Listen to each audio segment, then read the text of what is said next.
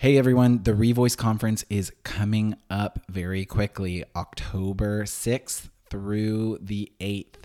On the night of October 6th, we will be doing a live recording of our season finale, the whole Life on Side B co host team, right after our very own Elizabeth speaks at the opening session of Revoice. We are super excited. It's going to be a great time. If you are going to Revoice, please come and join us after the main session at night. Um, and we will have a good old time finishing out this season. Also, if you're going to be at Revoice, we are going to have some uh, special merch that we will have for sale that will only be available at Revoice. So it's going to be a really great time. Come join us. We can't wait to see you.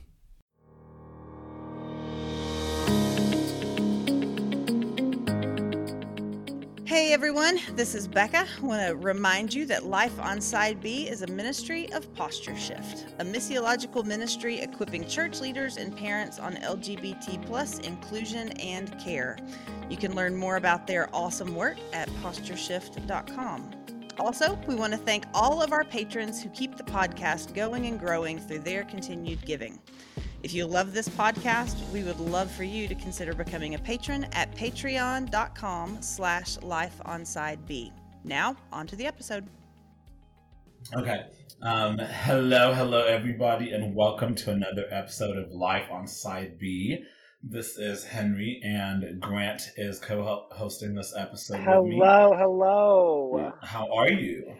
I'm good. It's the beginning of the school year, so I'm already reading so much and taking classes, and I love school, so I'm in a very good mood. How about you? Okay, back to the books, reading books and people. I love that for you. Yes, um, yes. I am well. I am uh, currently entering a busy season of work, but I had some downtime this afternoon, so I was deep cleaning my house, and uh, now I stopped to do this. But, yeah I'm very excited for this episode. Um, uh, listeners, we have our friend Gabriel here with us today to talk about obviously faith and sexuality, and then just another topic that we don't often get to talk about in the side B community, or just even rather like with this generation of queer people, we don't talk about the situation topic as much. So the conversation topic today is HIV and living with HIV. And so, Gabriel, thank you so much for coming on to speak with us. And, yeah. Uh, welcome. Thank you for having me. Yes.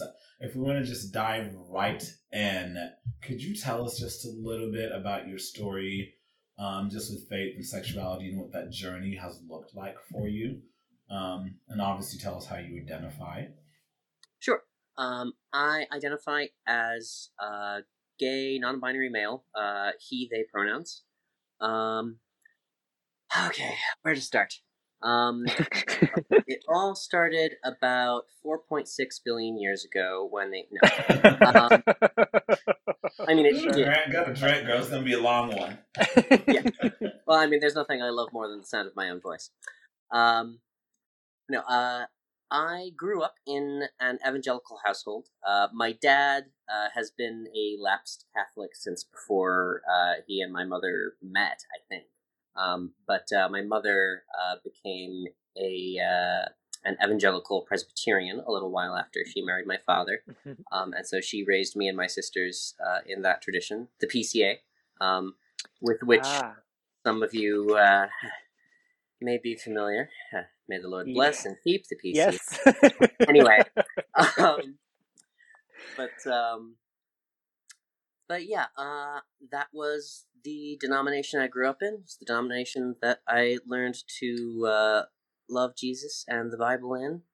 Um, and it was the denomination that, at 13 years old, I realized I was gay in. Mm. Um, say, uh, one yeah. of those stories that it was uh, like as unfunny as possible at the time, but uh, like, uh-huh. tragedy plus has absolutely uh, given me some uh, some what do you call it?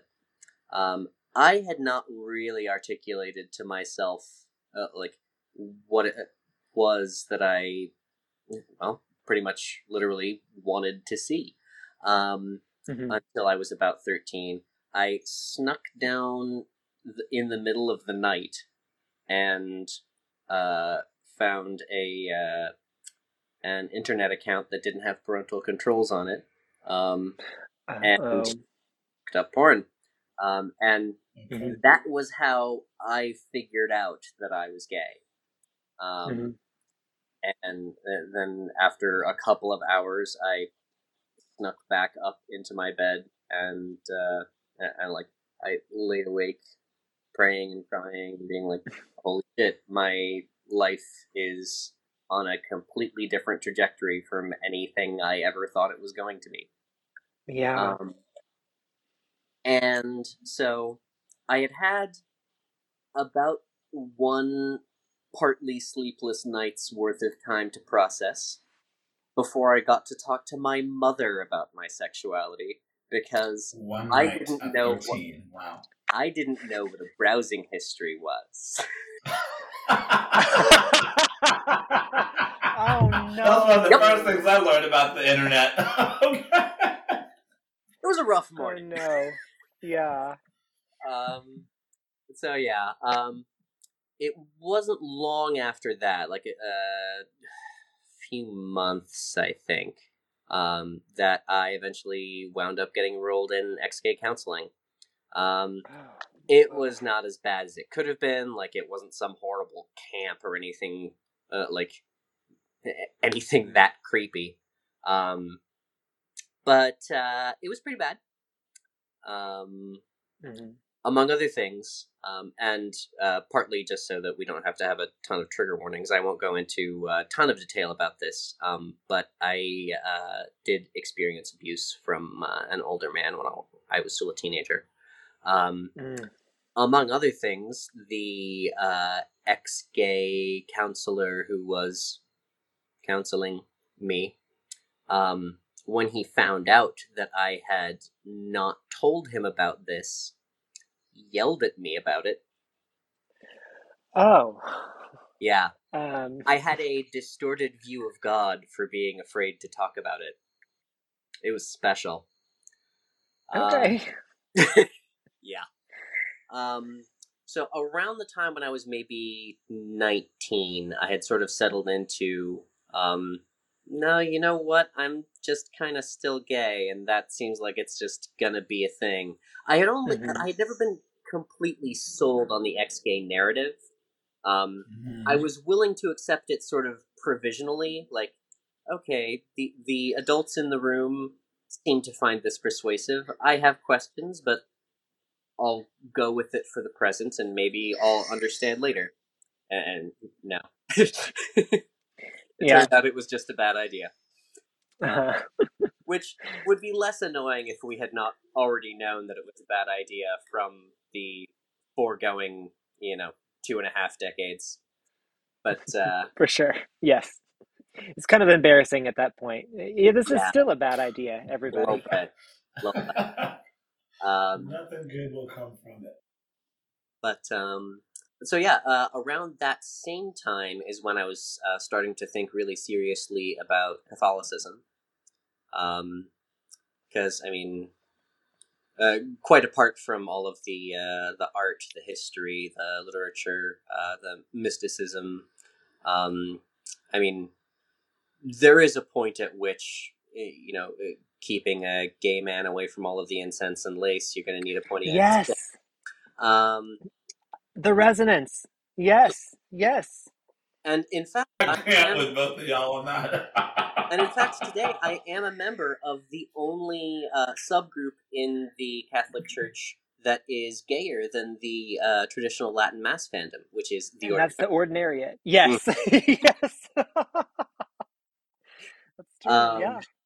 So yeah, uh, when I was in college, um, I finally reached the point where, um, uh, like, I had studied the theology, the history, all of that, and uh, the Catholic Church seemed like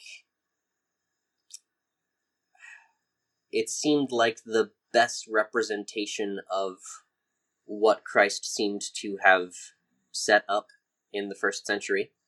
Hmm. Um, and so I took the plunge. Uh, that Yeah. was 14 years ago and change now. Uh, Easter of 2008. Um, and uh, I thought for a while about uh, the priesthood or the religious life. Um, eventually, partly with the help of a uh, very gifted spiritual director, uh, I determined that those things were not for me. Um, and Mhm. I am now pretty glad that I made that determination because, um, well, I love Mama Church, but let's be honest, the last thing she needs right now is another priest who can't keep it in her hand. Um, oh so, my god, this episode. yeah. That's Um, great. so uh, that's uh, kind of where I find myself faith wise. Um, I had kind of a weird journey as far as my view of the church as a human institution. Um, growing up Reformed, I always had a uh, took a dim view of the uh, human institution of the church, because uh, like as much as uh, Reformed believers consider participation in the church important and indeed obligatory, uh, they're also very much, you know, human beings suck. The church will Mhm. suck most of the time and in most of the ways.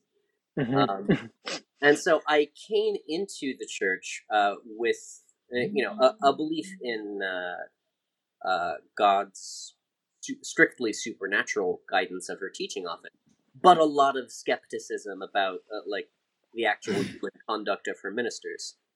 Um, I then had a, uh nice few years of getting lulled into a false sense of security because what kind of insane institution would, you know, have the whole abuse scandal that we've had for the last 20 years? We've, we hit the 20th anniversary this year. What a lovely grace now. Um, Mhm.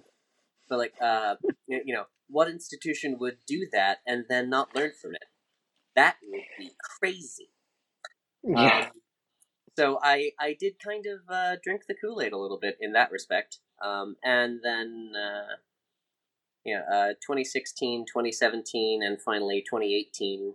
Um, those were uh, those were some pretty rough years, um, and basically Yeah. I've now wound up back at the uh, back at the attitude to the institutional church that I uh, that I entered the Catholic faith with. Like uh, Yeah.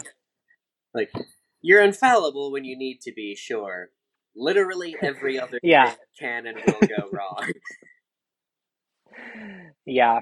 with alacrity. That makes sense. Mhm. Um, right. Uh, I guess that is the. Um, I guess that is the that part. Um, Yeah. That's the gist. Um, am I leaving anything out? No, I think that was it. Um, Yeah. That kind of set us up for the next question. we we would like to hear a little bit more specifically about um, your journey when it comes to um, HIV. Um, I know um, that's been a part of your experience. Um, so, how does that fit into what you shared with us already? hmm Um, and before you start that, I want to say um, thank you for even having this conversation. It is a gift you're doing. A lot of people Absolutely. would not want to step into this.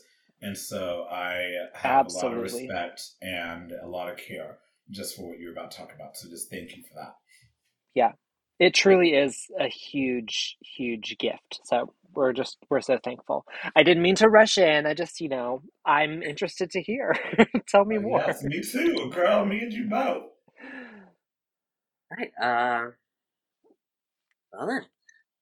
Uh, I was diagnosed in the summer of 2020. Um, so, uh, you know, uh, I feel like I was, you know, leaning into the theme of the year, but like giving it a little gay twist. Uh-huh. Um, Sure. Uh-huh. yeah, if uh, if it's determined later on that that joke is quite simply too tasteless, do feel free to cut it out. um, We're okay with tasteless. I mean, Henry's a, a co-host. oh, shots fired. Okay. Just okay. kidding, just kidding, just kidding, just kidding. Oh, anyway, wow, okay. anyway, sorry.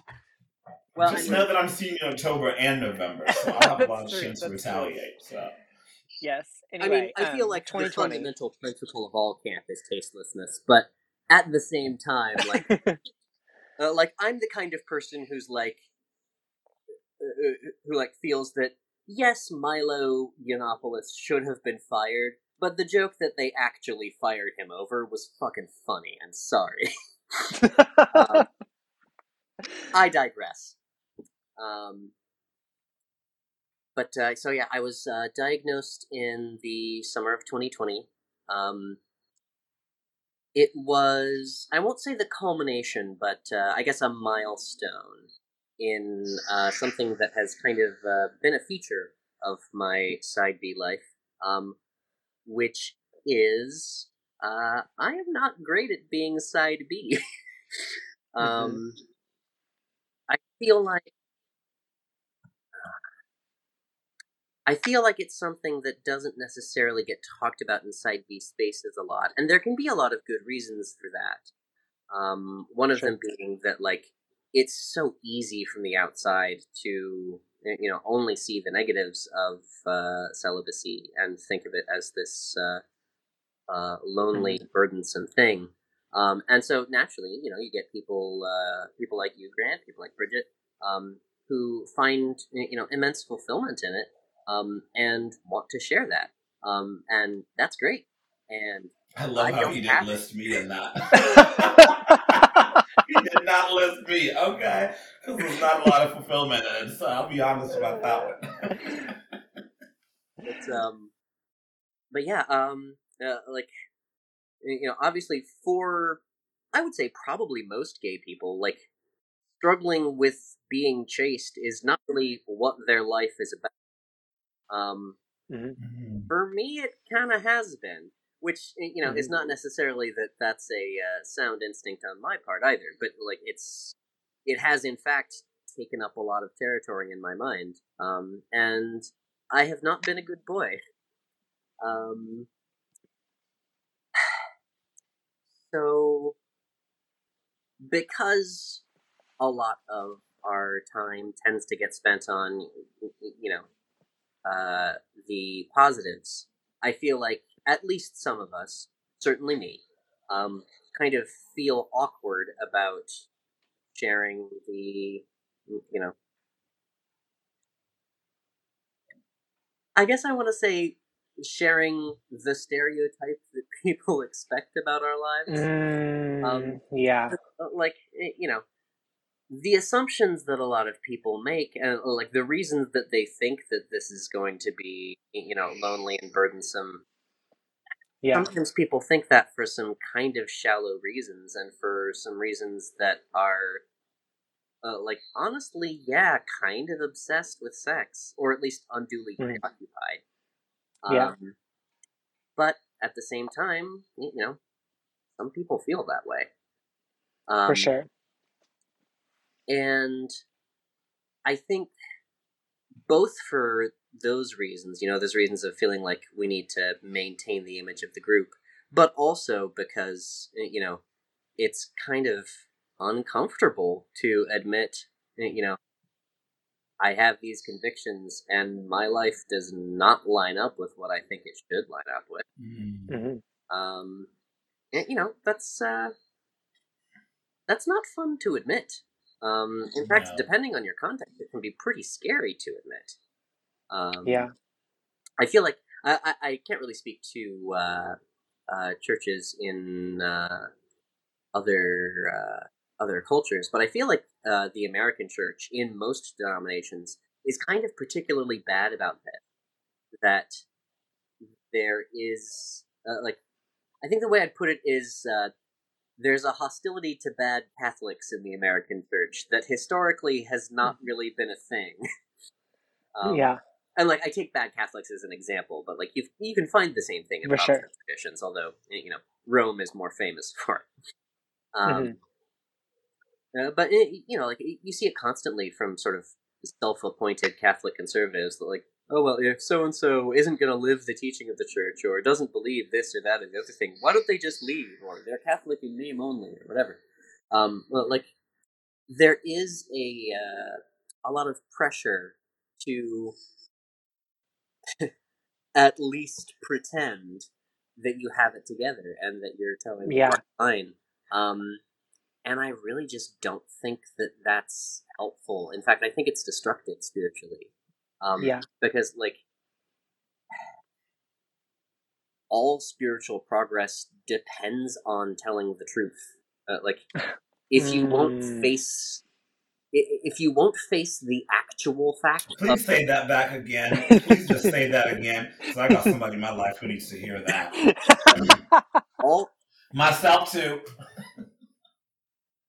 but uh, just i- i- if you can't or won't face the actual facts of your life, you cannot progress. It is not Yeah. possible because you are not Yeah. living in reality in that case. I'm writing that down, baby, up in my notes. Good. Yeah. Um, so, yeah. Um, Yeah, I I do think um like there's a maybe a unique pressure for side B folks um to like present ourselves as spiritual exemplars Mhm. like sort of like sexless superheroes of the faith and so which, and and that's nah. And Yeah and and that's because like i mean there's there's i think a, a lot of people assume so much about us and there's like this desire to defend ourselves by like Mhm. By like saying actually we're not the worst we're the best Yes. and which is neither of them are true so No. um yeah i understand that that pressure to like to want to to to present a curated image yes. so Which then also even adds to the LGBT uh, LGBTQ conversation in terms of we're the good gays versus the bad gays. Like, let's say, like, yeah. Uh, and nothing. it's like, oh well, nothing drives Yeah. me up the wall like the way people try to uh, like I, I refer to it as mascotting the way people will pick up uh sometimes side b people i think more often ex-gay people or uh Mhm, people sort of mhm. that lie between ex-gay and side b. Um uh, the way that they will uh, like uh, they turn us into mascots. They put us on a pedestal. And uh, like you know that can eventually get pretty scary if you're like you know am i allowed to have standard issue human faults? Or is that Yeah. to get me Uh, thrown out by these people? Yeah. It's it's we're a a uncomfortable culture war and it sucks. Yeah. It's uncomfortable to be to like to find yourself appearing as like a brick in someone the wall of someone's theology. Like Come I, on, I can believe this because this person does this well come on. it's like oh, Okay. but, but what if i don't what if what if i don't do it well I talk about that all the time. Okay, girls, I'm gonna just share. Like, um, this summer, like I kissed a guy and um Katy Perry. But anyways, so I kissed a guy and I did like it. But um it was just like so obviously like I let people know in my life who like hold me accountable and stuff like that. Mhm. Like it wasn't planned, it just kind of happened kind of thing. But like I was like, oh my gosh, now they're gonna think I'm less of a believer. As if straight people don't do crazy like am I not allowed to stumble? Or like Grant said, like I don't wanna be a brick. Oh well if Henry did that, then like you know what? Your faith should not be shaken just because I did something or not. That's why whenever people were running to their fainting couches years ago, when two of our friends got married, and um, I was like, your faith should not be dependent on whether Anthony and uh, Kyle are side B or anything anymore. But I mean, people are running to their faith couches, and I was like, that kind of pressure is not healthy for us as believers. to use But, two um, random names that Oh There- yeah, oh, there I mean, no I'm, I'm, relationship. girl, you know good well they would not care. Okay, you know Anthony Trump would not care one bit. Um, that actually touches on. Okay. Oh, sorry. No, you go. No, Yeah. great. Well, that, Yeah, that Josh, you can do whatever you want with the names. that actually touches on uh, one of my other huge frustrations with the whole mascotting thing is Let's go. is that I hate the way so many people will use side B especially uh, as a pretext to dump on side A people. Uh, uh, like Yeah. obviously I came to the conclusion that side A theology isn't correct. If I hadn't, I would be side A. But uh, like the fact that I've come to X conclusion about theology does not mean that you get to act like someone else's convictions aren't sincere. That is not okay. You don't get to make that kind of decision about someone else's theology. And you certainly don't get to use it to govern their conscience. Mm. as far as I can see, the the reason that people use side B like that is just in order to, eh, you know, crowbar us away from the rest of the gay community and divide it. And uh, like, no, Mhm. you're not gonna you're not gonna use me like that. Uh, like, uh, with HIV especially, but also with stuff like being able to walk down the street it is absolutely the LGBT community that has made 99% of the improvements in what my life is today over Mhm. what it would have been in 1972. Mm-hmm. Mm-hmm. There are a lot of things that I love the church for and I'm grateful to the church for. She has done basically nothing to improve the actual day to day lives of queer people since Stonewall. And that's that on Mhm. that. Yeah, uh, like Mm-hmm. I, I'm absolutely not ever going to renounce my debt to the rest of the gay community or throw them under. the Isn't that bus. crazy?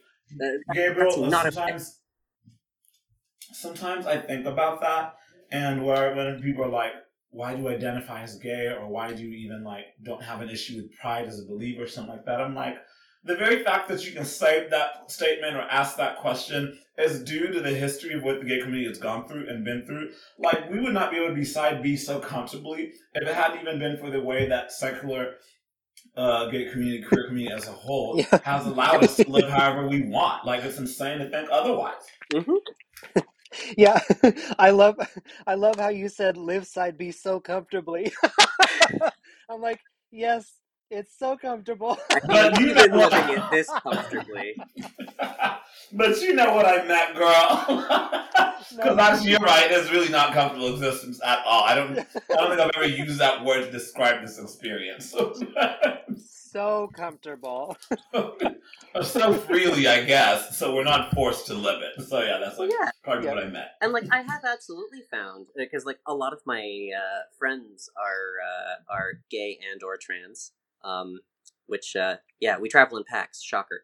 Um, but um uh, but like i have absolutely found by experience that like for every one queer person who has a problem with my faith like there are a minimum of 200 christians who are going to tell me that i can't even be a christian because i used the word gay uh, uh-huh. uh, like the gay community is way more accepting of me as a celibate person or well, a celibate end quote person than Uh-huh. the church is of me as a fellow believer. Uh, like it's it's ridiculous, it, it, and like the That's stuff the if I'm gonna start ranting, I need to I need to cool my jets. Mm, That's okay. Yes, let's not get too off course here because we'll be having conversation for days. hmm Um, It's true. okay. And so, I um so I know grain bread.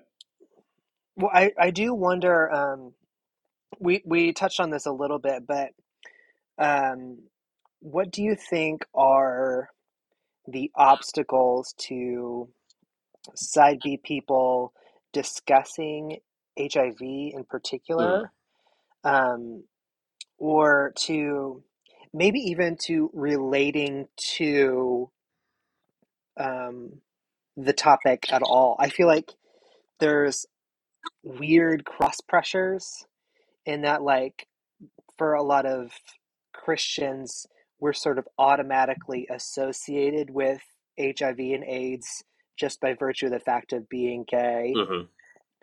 And and yet, and there's there's also so much shame associated with um, being HIV positive as a a person um, pursuing celibacy. Like, what are what is that? What are all those pressures like? How would you describe them? What are the obstacles? I, I, maybe that's a little informed of a question, but would you like to discuss some of that with us? No, yeah, yeah, I'm happy to. Um, I will preface this by saying that in some ways I kind of feel like I don't know because uh, like the way I approach my diagnosis is that it is something like uh, private but not secret. I think is probably the best way Mhm. of putting it. Um, because like obviously it is very personal. Um, for a while I did treat it as secret. Um, not because uh, I was worried about uh, you know being shamed or anything. Uh, like uh, uh, story for another time. But uh, after a particular experience in my parish's Facebook group of all ridiculous places, um, I uh, I'm kind of over the shame thing. Like it's whatever. Um, but uh, but for a while, um, I was dead set against the idea of my parents finding out, um, because Mm. my parents, uh, like the way they met, was that they both did theater in California in the seventies. So okay. they met some gay people. it's a thing that happened. Sure, sure. Um, and like they had Mhm. close friends who died of HIV. Uh, like, uh, you know, I I didn't want to, you know, I I was worried that they would like worry themselves to death over this. Um, eventually, uh, particularly with my sister's support, I decided to uh, go ahead and tell them.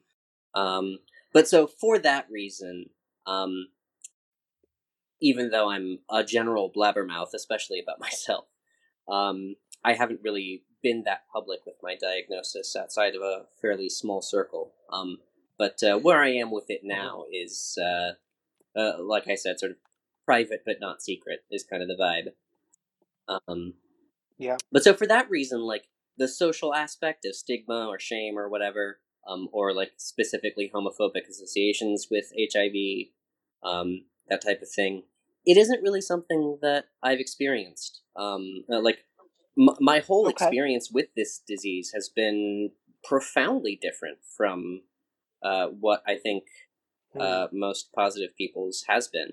Um, I mean, like Mhm. I got my diagnosis something like two weeks after I got it, um, and like within another couple of weeks, Oh, I was undetectable. Um, which, Oh, yeah, uh, like for uh, for people who aren't familiar, and, and this is still kind of uh, something that is making its way into the general consciousness. Um, but uh, to have an undetectable viral load uh, means that, um, uh, like, it basically means that for all practical purposes, you're negative. Uh, like, if I were bi instead of gay, I could Yeah. conceive a child and it would be fine. like that's how that, that's how good the Yeah. medicine is today. Um, it's still not a cure. Still working on that. Um, but like it is so far from being the 1980s. Um, Yeah. Mhm. but um, but so yeah, a, a lot of the uh, a lot of the social aspect um, is just profoundly different for me than it has been for uh, for my my gay forebears. Um, and like, I do actually kind of appreciate the feeling of uh, like a little bit more of a connection to the history of the gay community in this country. Um, Mm. but I mean, the connection is a little bit, uh, I don't know, honorary maybe, um, because uh, I mean, like, all I have Yeah. to do is take my Biktarvy every morning, and that's it. Uh, like, I am not balancing Mhm. stuff like, well, I can take this extremely toxic medicine that my insurance doesn't cover, or I can slowly waste Yeah. away in front of everyone that I love. Uh, like it, it, it is completely different from what it was 40 Yeah. years ago or even 20 years ago. yeah. Like it's no longer this like death sentence that people were just like, Yeah. oh, automatically this happens and bam. Yeah. Mhm. That is something I do I mean, wonder Hell, about, I've had though, gonorrhea. God, Gabriel, is this. Sir, sir. um,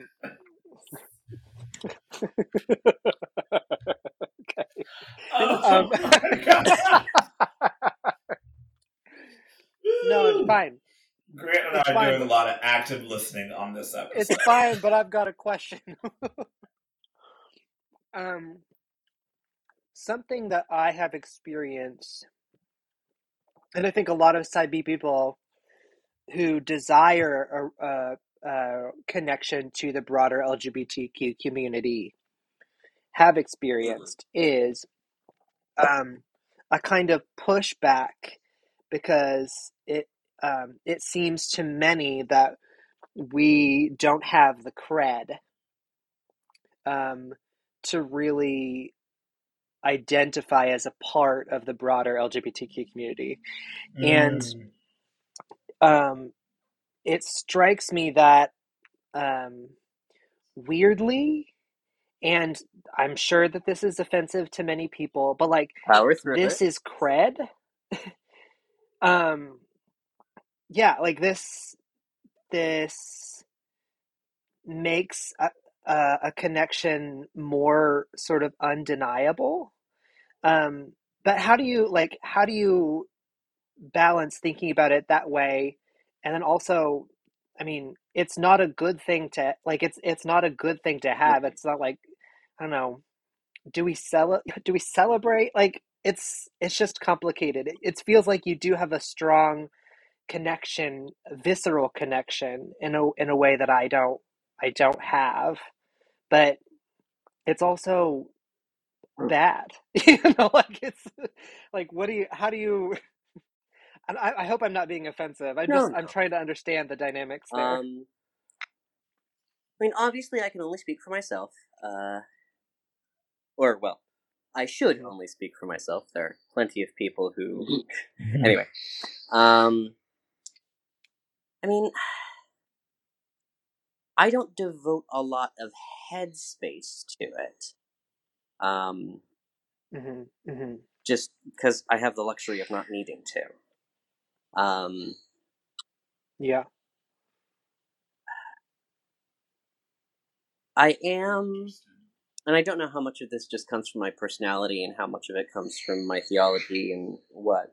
Um, I am very much a every mushroom cloud has its silver lining type of person. oh Um, my gosh. I yeah. can't claim credit Okay. credit for that one. That's Owl City.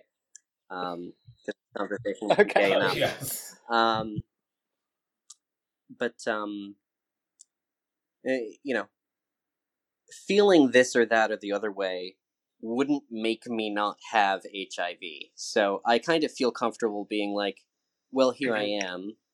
I'm going to, y- Yeah. you know, take solace in X or be glad that at least Y. hmm Um, and you know, in that way, you know, with that, you know, uh, realization, um, it does honestly feel kind of nice to have a uh, a physical connection with uh, with some of the people who have gone before me and fought for my right to be recognized as a human being when a lot of the people a lot of the exact people who would yell in my face not to define myself by my sexuality are doing exactly that to me all the time um Yes. Yes. so that's something that I I don't know take from it is the right way of putting it, but we'll settle for that um, that that's something that I kind of take forward or bring to it or whatever you want to call it. Um, yeah.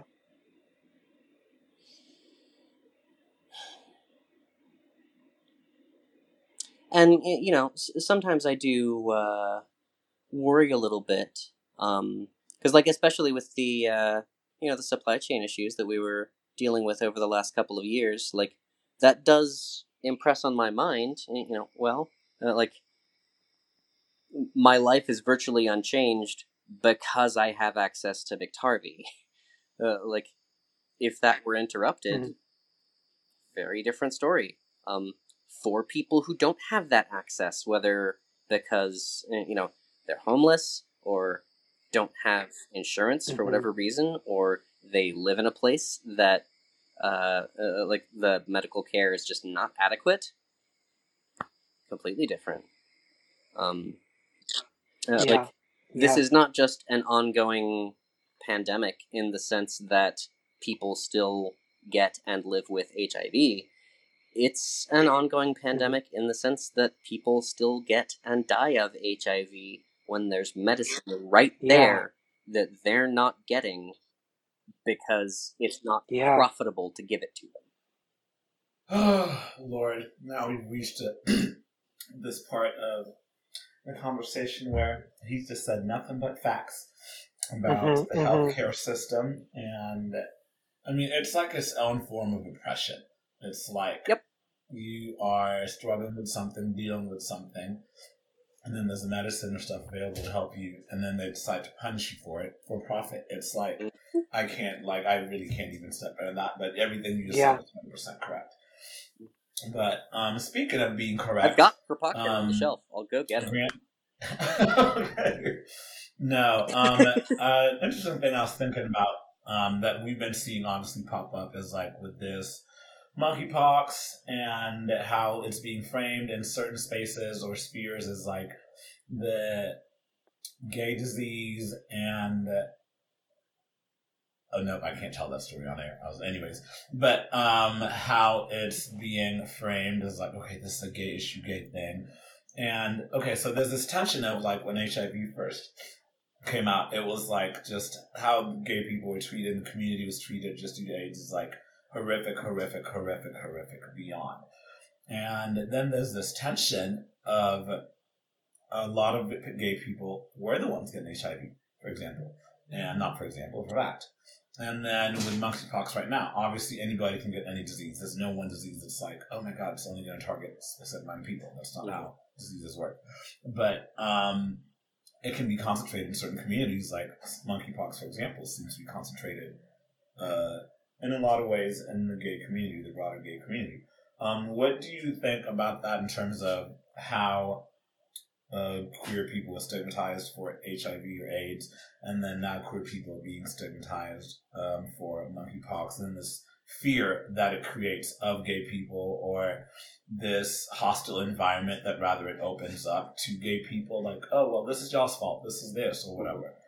Um, yeah, sorry, I just rambled kind of like Grant. I don't know if any of that was cohesive, but do you want to talk about any of that? so. Um, I mean, I'm certainly open to participating in a conversation about it. I don't know how much I have to say about it. Um, mm-hmm. Just because, to me, it's it's kind of, I guess I'd say, familiar in a really boring way.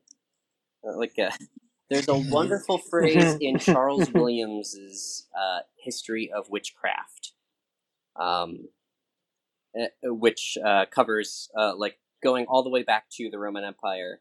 Because um, I mean, like even back then, uh, like you know, there were uh, state authorities, uh, you know, who wanted to rein in any appeals to supernatural powers. Um, Mm-hmm. And you know, obviously, the Christian era, all the way through the uh, early 18th century, there were still uh, executions going on for witchcraft in uh, in North America and Europe. Um, but uh, he talks about the transition from the sort of uh, occasional and occasionally dramatic witch trials of the Middle Ages proper to the actual like witch mania. Um, uh, like mm-hmm. what we would today identify as the witch hunt in both senses during the Renaissance and the Reformation. Yeah. Um, and uh, what he says is that uh, eh, you know uh, they had discovered the lesson that it is uh, uh, just as easy and in a general way as profitable to blame someone else rather than to blame oneself for the evil in the world. And then he says, It is always agreeable to hold someone responsible. it is. No one's yeah. immune to it. The thing that uh, mm-hmm. identity politics, for example, helps to highlight is that when you're talking on the scale of a whole society, it's usually going to be minorities who get that in the shorts. Because yeah. it's always easier to find a scapegoat than it is to uh, uh like collectively repent as a nation. um, both yeah. because we can't actually control what anybody else does, and because most of us, most of the time, don't particularly want to repent of things. Because repentance is embarrassing and it means not doing fun stuff. The fact that the fun stuff is bad doesn't necessarily make us want to repent of it. That's not how sins work. Sure, sure. Um, and, eh, mm-hmm. you know, almost everybody, I mean, except Ace and Demi people, I guess, so you guys are excused. Um, almost everybody struggles with sexual sin of one kind or another. Which means that when you're dealing with this on a social scale, there's going to be a certain amount of unacknowledged guilt that is just begging to be transferred onto a scapegoat. And if you can find somebody who's uh, some yeah. group whose sexuality is weird enough that you can vent on it, but not feel guilty for doing so because it's, something you can distance yeah. yourself from. Like that's always yeah. going to be a convenient target. Uh, like the fact yeah. that it was HIV in the eighties, yeah, the fact that it's monkeypox now, uh, like completely irrelevant. Completely irrelevant. Has yeah. nothing to do with why people are scapegoating the gay community. It just doesn't. It's. I think it's also like a tactic to avoid feeling helpless. Yes. Like diseases can seem so senseless. Mm-hmm. So and they kind of so are. out of the blue, so impossible to manage. And so whenever the, when when you can find a scapegoat, whether it's um, another country or a particular demographic or something like that, it feels more contained just by just by conceptualizing it as located in a particular place that is not mm-hmm. you um, and so it's it there is like a survival feeling like oh i have to make it through this this this pandemic i have to make it through this disease mm-hmm. i have to blame someone so the disease is far away from me yep um and so for a lot of people it's like this monkeypox thing another pandemic already we can't handle this um, the facts are that it's mostly men who have sex with men who are getting it right now. It's them. It's them. Mm-hmm. We don't have to worry about it. It's them. And I don't know that dynamic. It it helps me to like have compassion upon people who are thinking this way because it's really them trying to make sense and and feel mm-hmm. at peace in the world.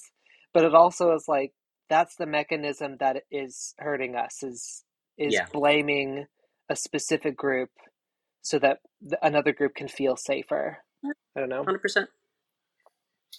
Um, Gabriel. It. I'm sorry. Okay. Well, it also reminds me there was there's a couple of uh, book length essays by Susan Sontag on disease and metaphor, and how throughout history diseases have been um, have been connected to certain character traits um, like um, to tuberculosis is connected to like melancholy and like cancer was connected to like um, weak i don't know like a, a lack of like liveliness or something like that, like moral, like character flaws. And Beat later on, she connects. I'm she's Or What's on that? B to being a. yes, I actually have read a little bit of like 19th century astrological texts, and they, for some reason, really did have it in for Pisces. Apparently, it was just everyone agreed, man, Pisces blows. Anyway, bit of a tangent there. but later on, she connects. She connects um, AIDS like she she unearths these connections that people make between AIDS and a certain like certain character flaws. Mm-hmm. And I think that's another dynamic at work is like disease is so easily connected in people's minds to certain mm-hmm. flaws of mm-hmm. character or Right. virtue. It's promiscuity, it's recklessness, it's this, it's that, it's the other thing. And like, I'll freely admit, a big part of the reason that I wound up with this disease was that I personally was being reckless. Um, but Mhm. like the idea that that's a good explanation for an entire demographic of people is it's pure moonshine. Um, Lindsay Ellis Yeah. a few years ago made an excellent video on uh, rent and why it's bad. um, but uh, one of the things that she uh, highlights just in passing in there is that, like, eh, you know, while the epicenter of the original HIV outbreak was the queer community, uh, like, there were a lot of other risk factors. Uh, like as she says in so many words, the 1980s were a terrible time to be a hemophiliac, which, like, that's literally a genetic disorder. It has nothing to do with how you behave. Yeah, And like that's just one example, but yeah, it uh, it's illustrative. for sure. For sure. You were going to ask something, Henry? Yeah, I just wanted to ask him a couple more questions, just specifically pertaining to him before you wrapped up. But um, Gabriel, what would you say are some of the biggest misconceptions about living with HIV that you encounter, um, and has what has anything changed in your personal relationships just because of any of those things? Honestly, the biggest misconceptions that I know of were misconceptions that I had before I was diagnosed. Um, Yeah. and uh, like I don't know that I could say that it's affected my relationships much.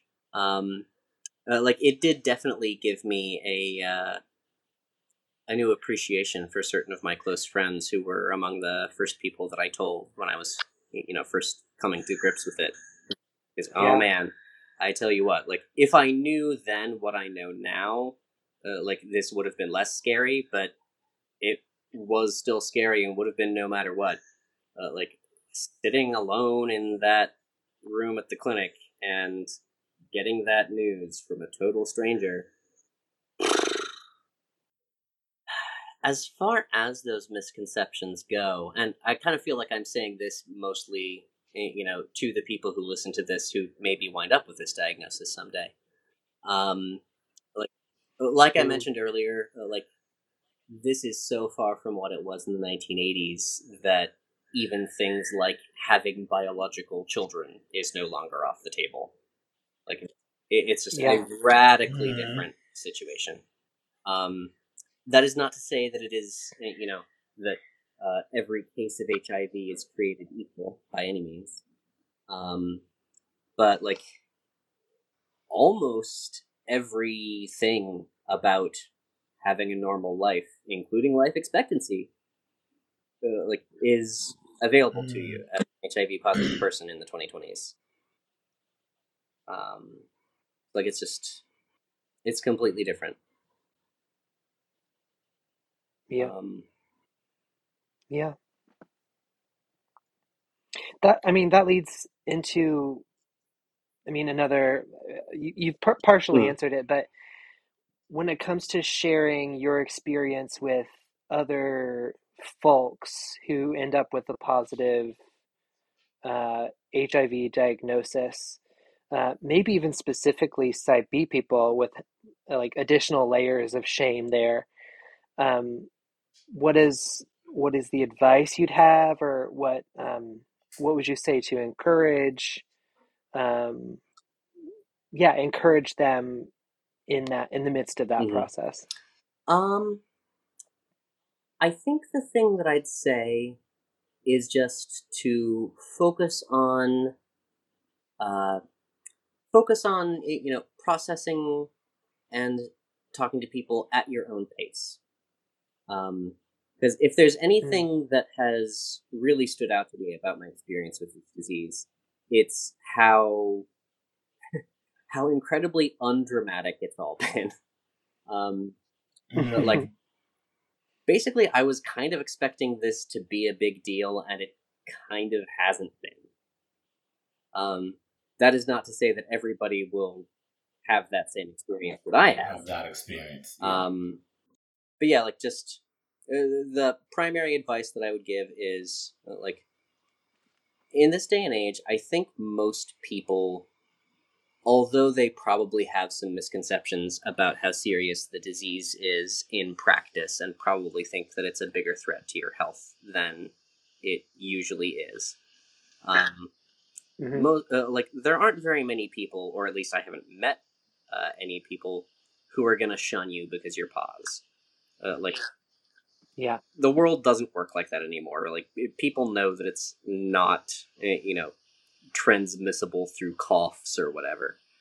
Um hmm so uh, like you both should and can afford to eh, eh, you know sort of sit with your feelings and uh and process them at your own pace talk to people when you're ready to and not rush yourself into anything um or feel like you need to delay or conceal um yeah just take care of uh, take care of your feelings and do what you need to for Mhm. yourself because most of the other stuff is probably going to be taken care of if you're living in 21st century America or you know Hmm. socioeconomic equivalent thereof in other parts of the world yes Yeah. for that matter you might actually have better health care if you live somewhere other than America we're not Uh, better if yeah, if any listeners would like to um, invite me to their country with better health care, I would love to join you. I'll uproot my life. Um, just kidding. Well, kind of. Um, uh, one of the questions that we uh, have been asking a lot of our guests uh, this season um, is sort of related to that, um, like uh, that mode of advice, but um, more focused on your younger self.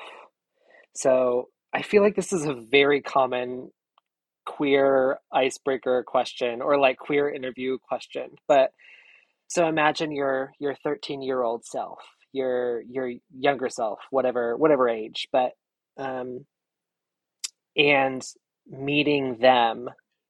What kind of advice would you share with them, knowing what you know now? your younger it's typical for queer people but your younger self is probably terrified about um, 100%.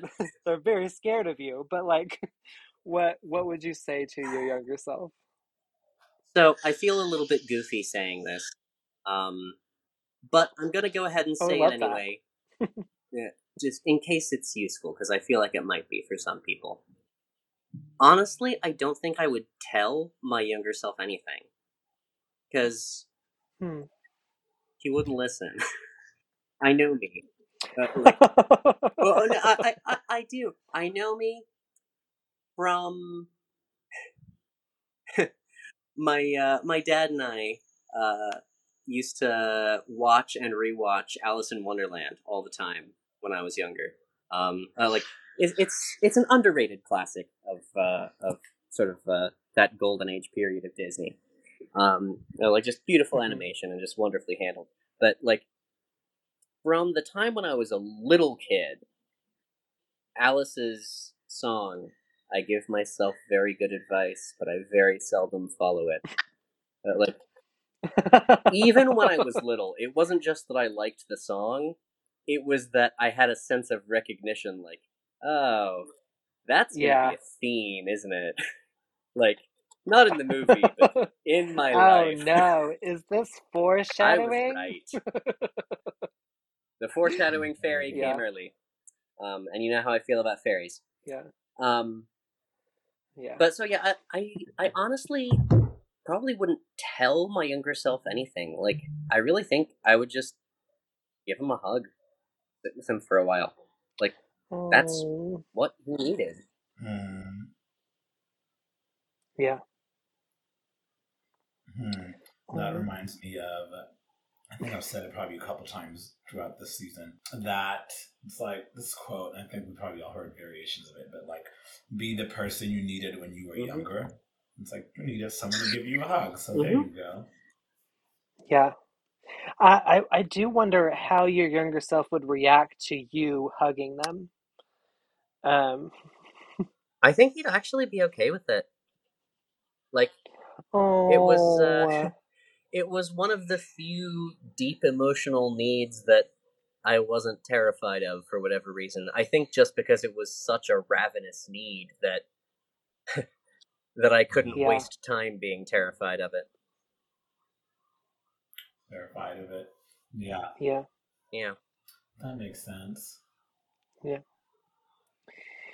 13's a Oh, rough wow. year. Yeah, I think Thir- 13 was a rough year. Would not relive. no. Yeah, actually, I probably would not relive any year of my life, but Not even so- knowing what I know now. You have been through a lot, girl. Yeah. yes, Well, oh Lord. Gabriel, it has been such a joy chatting Thank with you you. for me. Um, so glad to be here. And thank you so much for, yeah, thank you so much for being so open For sure. About a subject where I, I'm sure there's, I mean, lots of baggage that you've waded through. And so thank you for sharing the fruits, the fruits of your reflection and your struggle with it? us. Like, um, we're, we're very thankful. Get it? Yeah. Because it, 'cause it's Get like, it? 'cause Get it's it? like fruits of the spirit, but then also fruits of research, metaphorically. Yeah. And we're fruits. It's multi-layered. Oh, Wait, how are we fruits? I don't follow. This... Oh, you don't follow? okay. Oh my gosh. I'm hoping that was anyway.